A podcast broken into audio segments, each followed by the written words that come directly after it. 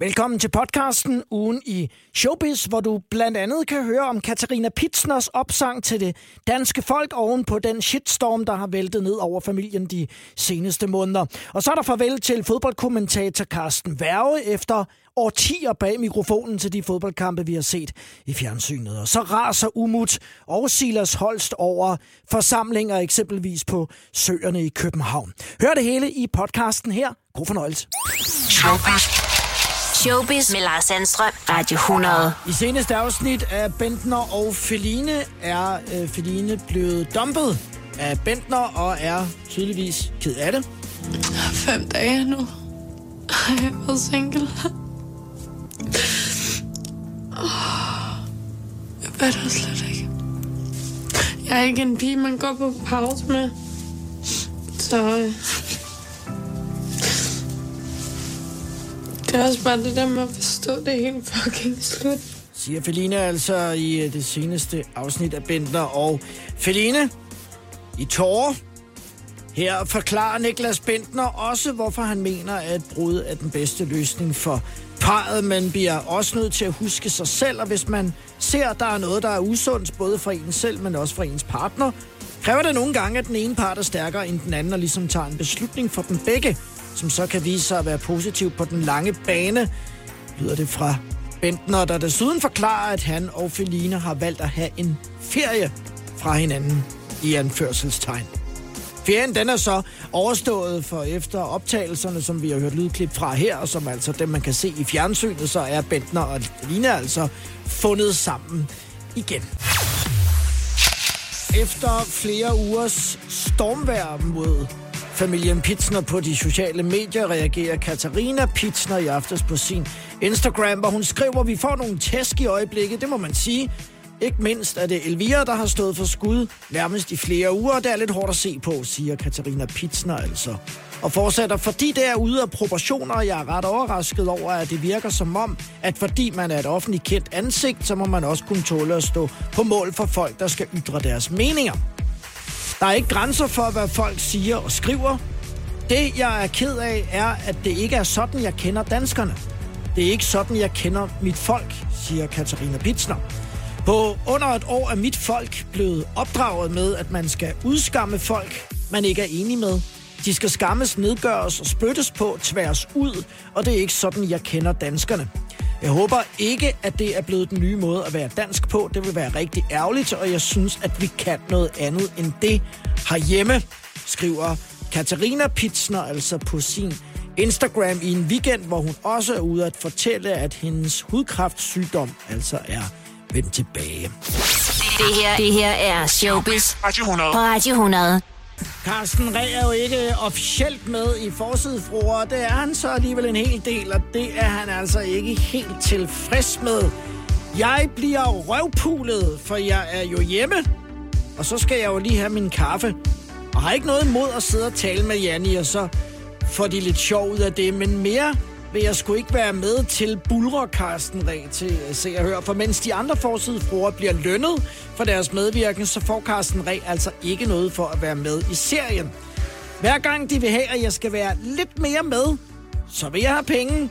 Men det synes de ikke, jeg skal have. For det har jeg jo i forvejen, siger Carsten Reh til se og høre. Og hans modstand skyldes i høj grad, at han ikke ligefrem synes, at programmet afspejler virkeligheden. Jeg kan sgu ikke lægge mit navn til det program, men jeg kan godt pjatte lidt. Jeg kan jo stå der og sige noget, jeg selv synes er realistisk og i orden, og så skifter de lige pludselig fra det, og jeg ved at komme med en forklaring til, at Jackie lige pludselig står med et par sko i hånden i magasin og plapper løs. Det vil jeg sgu ikke. Det er taget ud af sammenhæng og kører videre i noget plader, og så virker min forklaring fuldstændig åndssvag. Så står jeg der tilbage som en idiot, der er kommet med nogle gakkede bemærkninger, som kan virke udfordrende, fordi resten ikke bliver nævnt, og det er det, der er livsfarligt i det, mener altså milliardæren Carsten Reh, som ikke kan komme på lønningslisten som den syvende forsidefrue. Christoffer og hans øh, kone Sille, Cecilie Aargaard, har fået nøglerne til deres øh, rækkehus. Det er ikke et helt almindeligt rækkehus, for sådan et koster næsten 17,5 million kroner og ligger på øh, Holmen i København. Og her kan de altså vente på, at øh, der kommer en lille pige til verden i næste måned og boldrer sig på de 146 kvadratmeter, som den lokale ejendomsmaler beskriver som pivlækker. Og det står garanteret i salgsopstillingen. Det er ejendomsmaler Lingo. Når Christoffer og øh, Cecilie skulle få brug for en babysitter, så er det en mulighed at spørge Anne Linnet, som bor lige om hjørnet. Lige den der, der jeg ser og hører så meget friske ved havelån, men det vil jeg i hvert fald øh, her for egen regning sige, at det vil jeg mene er ganske usandsynligt, at øh, Anne Linde skulle øh, være barnepige for Christoffer og Sille. Men hun bor der i hvert fald. Jørgen Olsen fra Røden Olsen bor også lige i nærheden, så kan de eventuelt spørge ham, hvis det er, at der ikke skulle være bid hos, hos Anne Lindet. Men i hvert fald, så kan de jo nyde det forår, som snart kommer, i et meget celebert rækkehus på Holmen i København. Så kom det også frem, hvor Christoffer og Cecilie skal bo. Det var noget, der ikke var almindeligt kendt i sidste uge. Tak til Se og Hør for den oplysning. Du lytter til Showbiz på Radio 100 med Lars Sandstrøm. Jeg tror, de fleste af os kender til øh, det, at øh, gå hen og blevet en lille smule mere distræt her under corona, hvor det kan være svært nogle gange at huske, hvilken dag det er, fordi at alt efterhånden minder om hinanden. Og jeg har da taget mig selv i flere gange her i radioen og været ved at komme til at sige den forkerte dag. Eller måske bare også jeg har haft svært ved at huske, hvad jeg egentlig foretog mig i går. Og det kan gå videre end det. Det har Jamie Lee Curtis været udsat for og har uploadet et uh, skægt billede på sin uh, Instagram. Skuespillerinden, som uh, rigtig mange af os kender fra Alien-filmene tilbage i uh, tiden, skyder altså skylden på, at hun er ramt af en ordentlig omgang corona-kulder på, at hun uh, har uploadet et billede, hvor hun uh, sidder med et, et popcorn i øret, i den tro, at det var en af hendes AirPods, og så sad hun og bæksede med at finde ud af, hvorfor hun ikke kunne høre noget og 3 millioner følgere på øh, Instagram, og de kunne godt se det skægge i det, kunne se sig selv, måske i virkeligheden i den episode, og skriver blandt andet, du skal bare lade dem op, er der en, der skriver, og en anden skriver, dine ører popper, og en tredje siger, hvad siger du? Jeg kan ikke høre dig. Jamie Lee Curtis, ikke uden humor, og er altså ramt af coronakuller, nu med popcorn i ørerne.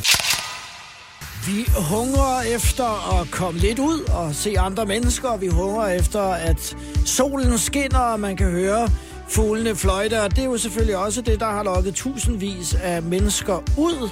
I løbet af weekenden, hvor vejret jo var helt fænomenalt, og mange af de mennesker befandt sig på søerne i København, som er tilfrosset, og som man altså kunne bevæge sig ud på. Jeg ved ikke, om isen af usikker skiltet var blevet fjernet, men det var der i hvert fald mange, der ikke havde set ud og skøjte og ud og øh, spacere på søen og nyde det gode vejr, men det er faldet flere for brystet, blandt andet Umut Sakaya, som har sin øh, tvangslukkede restaurant Guldkronen lige rundt om hjørnet. Han skriver på sin Facebook, at der ikke én, bare fucking én voksen på Christiansborg, som trækker voksenkortet og siger stop for det her. Det er simpelthen for useriøst, skriver Umut altså på sin Facebook. Det er ikke de mennesker, der samler sig på søerne, der er problemet. Det er det ulogiske i, at man bliver ved med at kræve alt lukket, når man kan se, at folk bare samler sig andre steder, skriver Umut. Lige nu rykker man jo bare samfundsaktiviteten andre steder hen, i stedet for at sprede dem steder, hvor man kan holde afstand og spritte af. Der må være fordele ved at have steder, hvor restriktionerne er kontrollerede. Og her tænker Umut, givetvis på restaurationsmiljøet. Også Silas Holst så de mange mennesker, der var forsamlet og skriver på sine sociale medier. Jeg har for tiden lukket min danseskole, da det ikke er sikkert at være samlet mere end fem mennesker. Der er vist nok en pandemi rundt omkring i verden, der hedder corona, bare hvis alle disse mennesker ikke havde hørt nyheden, refererende til alle dem, der altså var forsamlet i tusindvis på søerne i weekenden. Og der var lagt op til den aller sidste dans, som øh, Carsten Værge makker igennem adskillige år. Per Frimand også har skrevet på sin Twitter i går og uploadet et billede af de to sammen. De har været på ekstremt mange arbejdsopgaver bag mikrofonen til fodboldtransmissionerne sammen. Og i går, der var det altså slut for Carsten Værge, som jo altså nu skifter til jobbet som fodboldredaktør på TV2. Efter kampen i parken i går var slut, det var FCK, der spillede mod Sønderjyske, Så var der først en uh, hilsen fra stadionspeakeren, der hedder Thomas Høgh Henriksen. Den får du lov at høre nu. Og efterfølgende så er der et uh, lille klip, hvor uh, kameraerne altså stadigvæk rullede med noget, der ikke blev vist i fjernsynet, som er den private samtale, efter at arbejdet var overstået sammen med Per Frimand, som i øvrigt har en flødebold i munden og lyder lidt sjov. Mens vi slutter kampen her, så skal vi også sige uh, tak til herrer, som sidder på tribunen i dag. Carsten Berger, tak for de mange oplevelser med dig bag mikrofonen og på skærmen.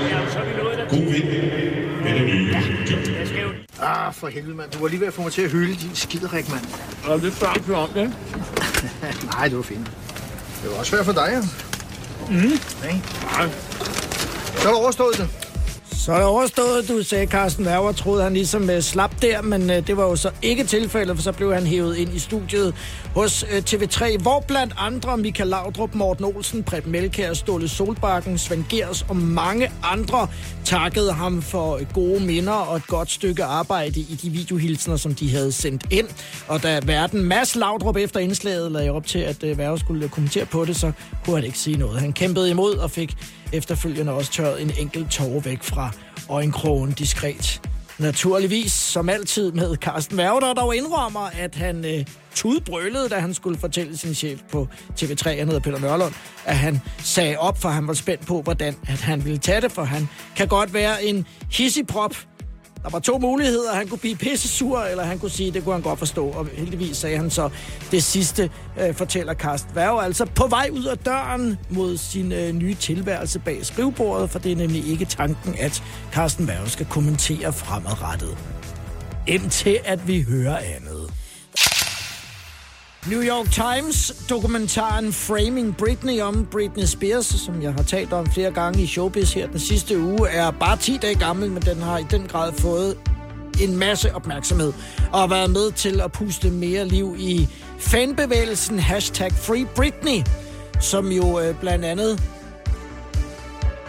gør meget ud af at øh, belyse det, de mener er uretfærdigheden omkring, at Britney altså for en årrække siden blev umyndiggjort, fordi at hendes liv var noget ude i tårne, men nu kæmper Britney altså for ligesom at få øh, sin øh, Øh, myndighed tilbage fra sin far, som fungerer som hendes værge. Hun bliver altså 40 år øh, i december i år.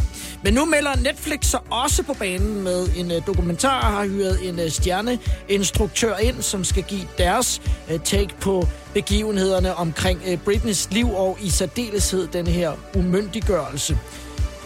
Det er dog øh, uvist, hvornår at dokumentaren bliver færdig, men indtil videre, så kan man jo altså se uh, Framing Britney Spears, som er New York Times produktion, og altså den seneste, der er kommet. Den kan nu ses på en dansk streamingstjeneste, nemlig på TV2 Play.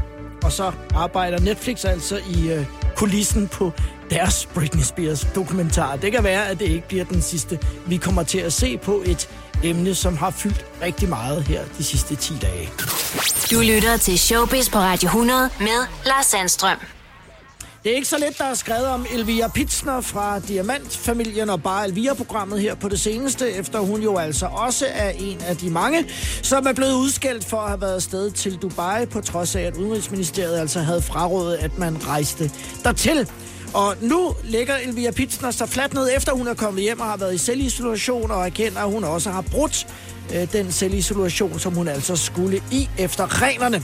Jeg vil bare sige, at jeg forstår godt, hvorfor der er nogen, der er blevet vrede og irriteret over, at jeg har været i vaskehallen den anden dag.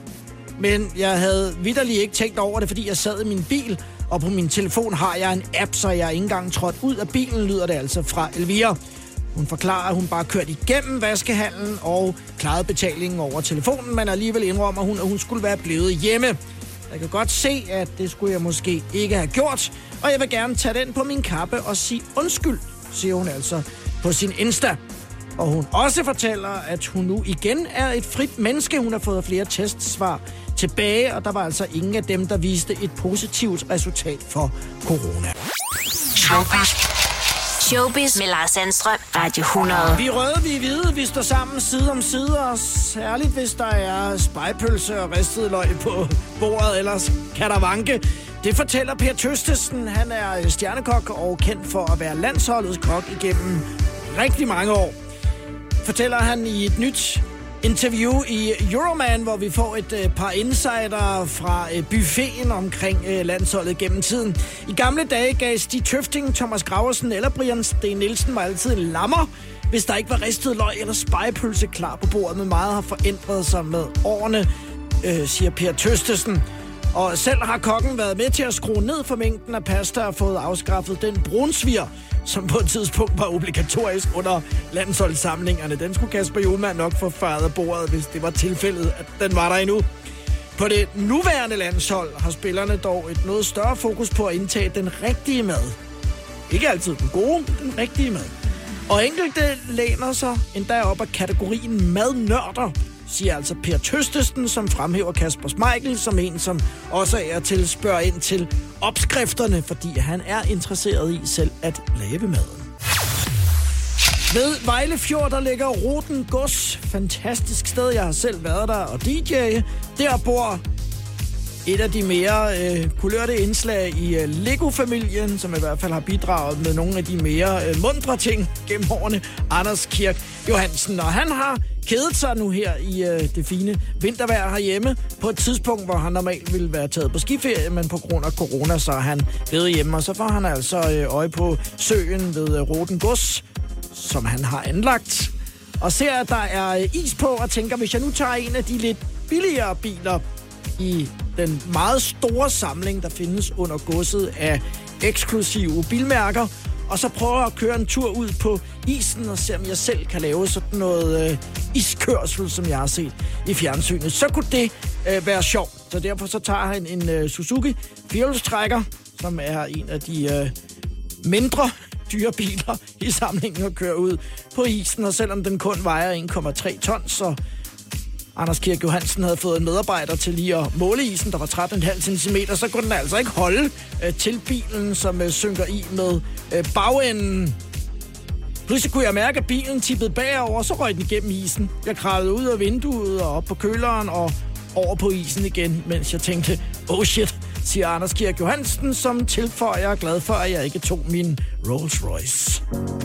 Og nu må man altså ikke bevæge sig ud på isen i mange kommuner, men i og med, at søen er privat ejet, så kan Anders Kirk Johansen jo vente på, at uh, isen bliver tykkere, så han kan komme ud og uh, mundre sig derude igen. Det her, det her er Showbiz Radio 100. på Radio 100.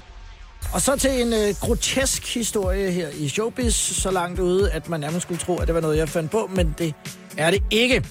Der er kommet en bog, som hedder Jeg holdt Kim Kardashian fanget. Den er skrevet af en øh, forfatter, hvad skal om det, der hedder Janis Abbas.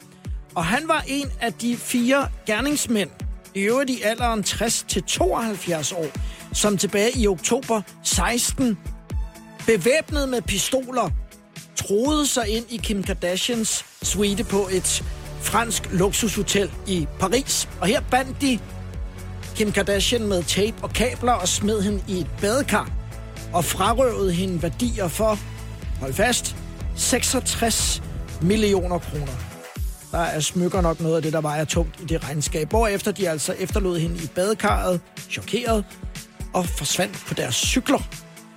Røverne blev efterfølgende på grund af deres alder, 60-72 år, kaldt bedstefar-røverne. I 22 måneder sad forfatteren til bogen Jeg holdt Kim Kardashian fanget, Janis Abbas, bag trammer, indtil en dommer har valgt at løslade ham på grund af helbredsproblemer. Pengene for salget af den her bog, og der skal nok være nogen, der er interesseret i at læse den, går så ikke til forfatteren, men til gengæld en dørmand, som arbejdede på hotellet for at finansiere sin uddannelse. Og den nat, der blev han troet på livet med en pistol af bedstefarrøverne.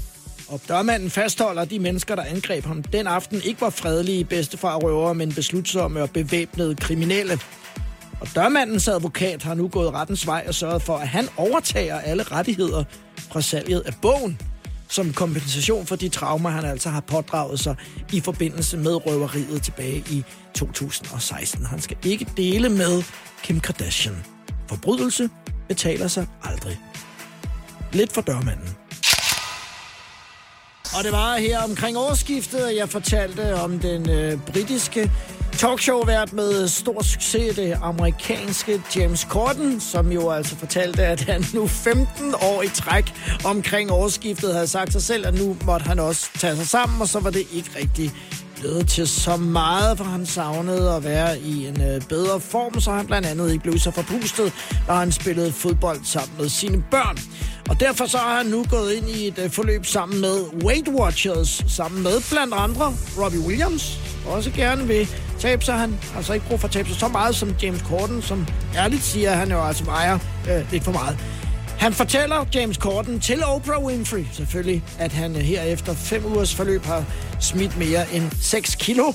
Om et års tid, så vil øh, vi stå lige så skarpt skåret som The Rock, siger James Corden. Og der er altså en bid vej uden at være uartig fra, at James Corden kommer til at ligne The Rock fra øh, filmene. Men point for entusiasme og vilje, og et års tid kan nok også ændre meget på James Cordens udseende. Faktisk hader han at dyrke motion, fortæller han ærligt til Oprah Winfrey, og øh, fortæller, at hans kone er ved at planlægge en runde cirkeltræning, som de går igennem sammen og laver også en smule løb, men jeg rocker mig konstant, fortæller James Corden altså, som øh, kæmper der ud af sammen med blandt andre Robbie i et øh, ambitiøst Weight Watchers projekt, særligt hvis James Corden, inden vi ser os om, altså kommer til at ligne The Rock. Her synger han med Adele i Carpool Karaoke.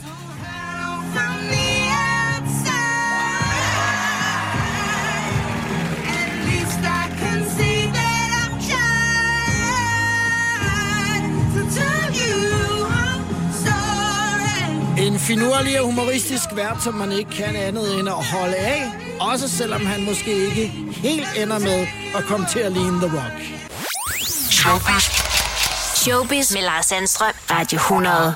Måske ikke alle, der er klar over det, men uh, Satte Salomonsen og Bubber har været venner i mange år, og uh, måske derfor, at de gæster sammen i Cecilie Frøkærs TV2-program, der hedder Déjà Vu, og der bliver kigget på gamle interviewklip, hvor Cecilia altså interviewer Sanne og Bubber hver for sig. Det har hun gjort rigtig mange gange. Og Sanne plejer jo ikke at holde sig tilbage, når hun nu sidder sammen med sin gamle ven Bubber. Fortæller hun også, at det er altid sjovt at være sammen med ham.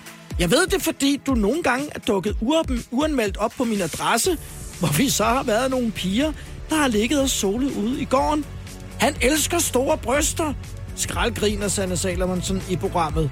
Han synes, bryster er noget af det lækreste, der findes. Og Bubber, der sidder en lille smule varm i kinderne, siger, at det er det skulle da også. Så fortæller Sanne, at hun også nogle gange har brugt Bubbers hjem til øh, opmagasinering af ting gennem årene, der er gået. Ty- typisk, hvor jeg er flyttet rundt, sikkert mellem mænd, det er typisk mig, siger Sanna Salomonsen, der stod nogle af mine ting altså ude hos øh, Bubber, og Bubber stemmer i og siger, at det er rigtigt, we go back. Og du kan se Deja Vu på TV2 Play, og se Bubber skifte ansigtsfarve, hvor Sanne lige pludselig kommer ind på en af hans fantasier. Og som det er set så rigtig mange gange før, så kan penge i høj grad være med til at skabe splid i familien, og ikke mindst hvis det sker i forhold til et testamente efter et dødsfald. Og her, kort tid efter talkshow-kongen Larry Kings død, så er der altså allerede nu utilfredshed og spore hos enken Sean King. Og utilfredsheden skyldes, at Larry King har haft et hemmeligt testamente, der nu er blevet offentliggjort. Og i det, der står der, at Larry Kings palæ, der er værdsat til 2 millioner dollars, skal deles mellem hans fem børn. Enken Sean King er ikke i tvivl om, at Larry King er blevet presset til at skrive det hemmelige testamente. Vi havde en vandtæt plan for familiens boligovertagelse. Den eksisterer stadig, og det er det legitime testamente. Punktum. Og jeg tror på, at det vil holde i retten, udtaler Sean King til page 6, og understreger, at parret skrev det oprindelige testamente ned i 2015. Og sagen bliver jo så mere sparet af, at Larry King tilbage i 19 anmodede om skilsmisse fra Sean King, men nåede altså at dø, før at den trådte i kraft. I det hemmelige testamente er alle fem af Larry Kings børn altså nu også nævnt, og der skal deles med dem, selvom to af dem døde tilbage i 2020. Før sin død, der fortalte Larry King til Page 6, at parret nu var blevet gode venner igen. Derfor kommer nyheden om det hemmelige testamente også som et chok for enken, og hun siger, at To af børnene støtter hende i sagen, men nu er der altså flere, der skal dele en enken efter Larry King, sådan som det ser ud lige nu. Det var nogle af nedslagene i ugen i Showbiz-podcasten. Husk, at Showbiz kører på Radio 100 mandag til torsdag fra kl. 14 til 18. Vi høres ved.